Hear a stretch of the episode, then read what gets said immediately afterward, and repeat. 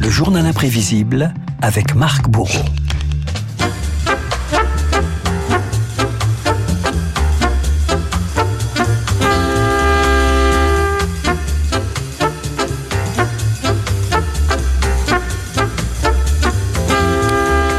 Marc, quelques notes de l'immense Miles Davis. Il y a 30 ans, jour pour jour, le trompettiste nous quittait à l'âge seulement de 65 ans. Retour dans le journal imprévisible sur un mythe qui avait noué une histoire euh, très particulière avec la France. Ouais, L'Hexagone, son premier voyage à l'étranger, celui qui a changé sa vision des choses, écrivait Miles Davis. L'autre côté de l'Atlantique, loin des problèmes de drogue et de l'Amérique raciste, qui l'avait transformé en écorché vif derrière un souffle pur.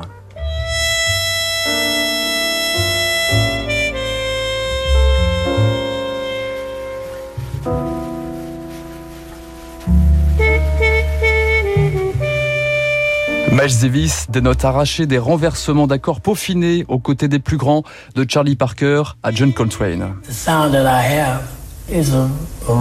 Le son qui me définit, il n'est pas rond, comme les jazzmen blancs. Les gens m'identifient, comme la voix de Frank Sinatra ou de James Brown. Vous les reconnaissez tout de suite, juste par le son.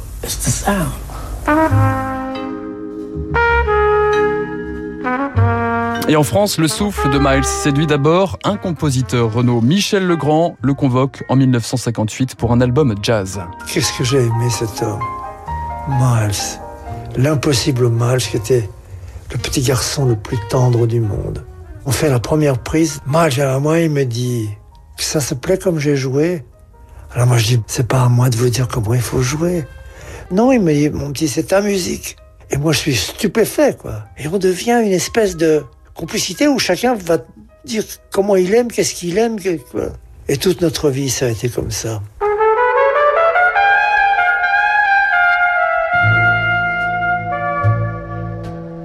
Miles Davis prête aussi sa trompette au cinéaste, Ascenseur pour l'échafaud, vous l'avez reconnu Renaud, Jeanne Moreau et Maurice René, un travail de création pour Miles Davis bien particulier comme le décrivait à l'époque le réalisateur Louis Malle. Miles Davis qui est en train d'improviser sur les images de mon film Ascenseur pour l'échafaud.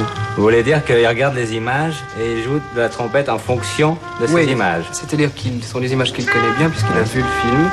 Il n'a pas écrit de partition avant Absolument pas. Comme ça lui vient Comme ça lui vient. Il serait venu le lendemain, ça aurait été une autre musique. Hein, euh, oui, et même d'une prise à l'autre, c'est différent. Si je n'entendais pas ta voix, je serais perdu dans un pays de silence.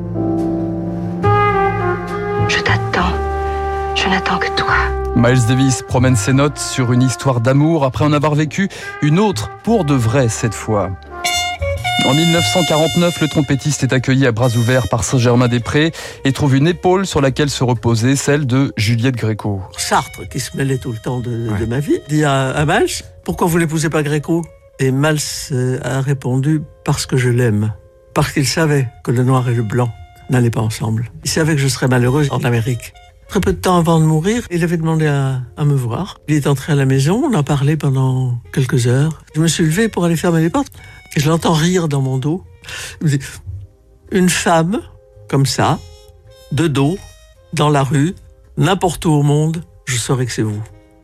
Entre-temps, le dandy rebelle sillonne l'Hexagone où il laisse des souvenirs mémorables, notamment celui d'Antibes dans les années 80, où il croise la route, Renault, d'une personnalité bien connue de radio classique, Ève Ruggieri. Un jour, j'étais en train de travailler la fugue du premier prélude et fugue de Jean-Sébastien Bach, et qu'est-ce que j'entends au loin? Une sonorité, enfin un son si particulier que je me suis dit, ça ne peut être que Miles Davis. Donc j'étais tétanisée parce que ça se rapprochait.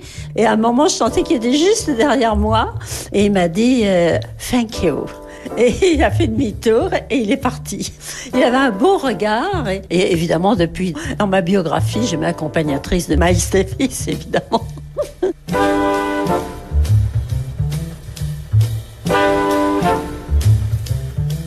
La dernière prestation de Miles Davis, ce sera d'ailleurs en France, à Paris, Renault été 91, le corps est essoufflé, la voix brisée, ultime tour de piste pour celui qui ne voulait pas jouer toutes les notes, mais les plus belles. Voilà un bel hommage, celui de, de, Marc Bourreau à Miles Davis qui nous a quittés il y a exactement 30 euh, ans. Je suis certain que les auditeurs de Radio Classique auront apprécié ce journal imprévisible, tout comme le camarade Christian Morin, fan absolu de Miles Davis. Il est 7h54, merci beaucoup euh, Marc. 7h54 sur Radio Classique. Dans un instant, nous allons retrouver le camarade David Barou qui nous parlera du numéro 1 européen de la vente d'aliments pour chiens et pour chats. À tout de suite. Vous écoutez Radio Classique. Avec la gestion Carmignac, donnez un temps d'avance à votre épargne.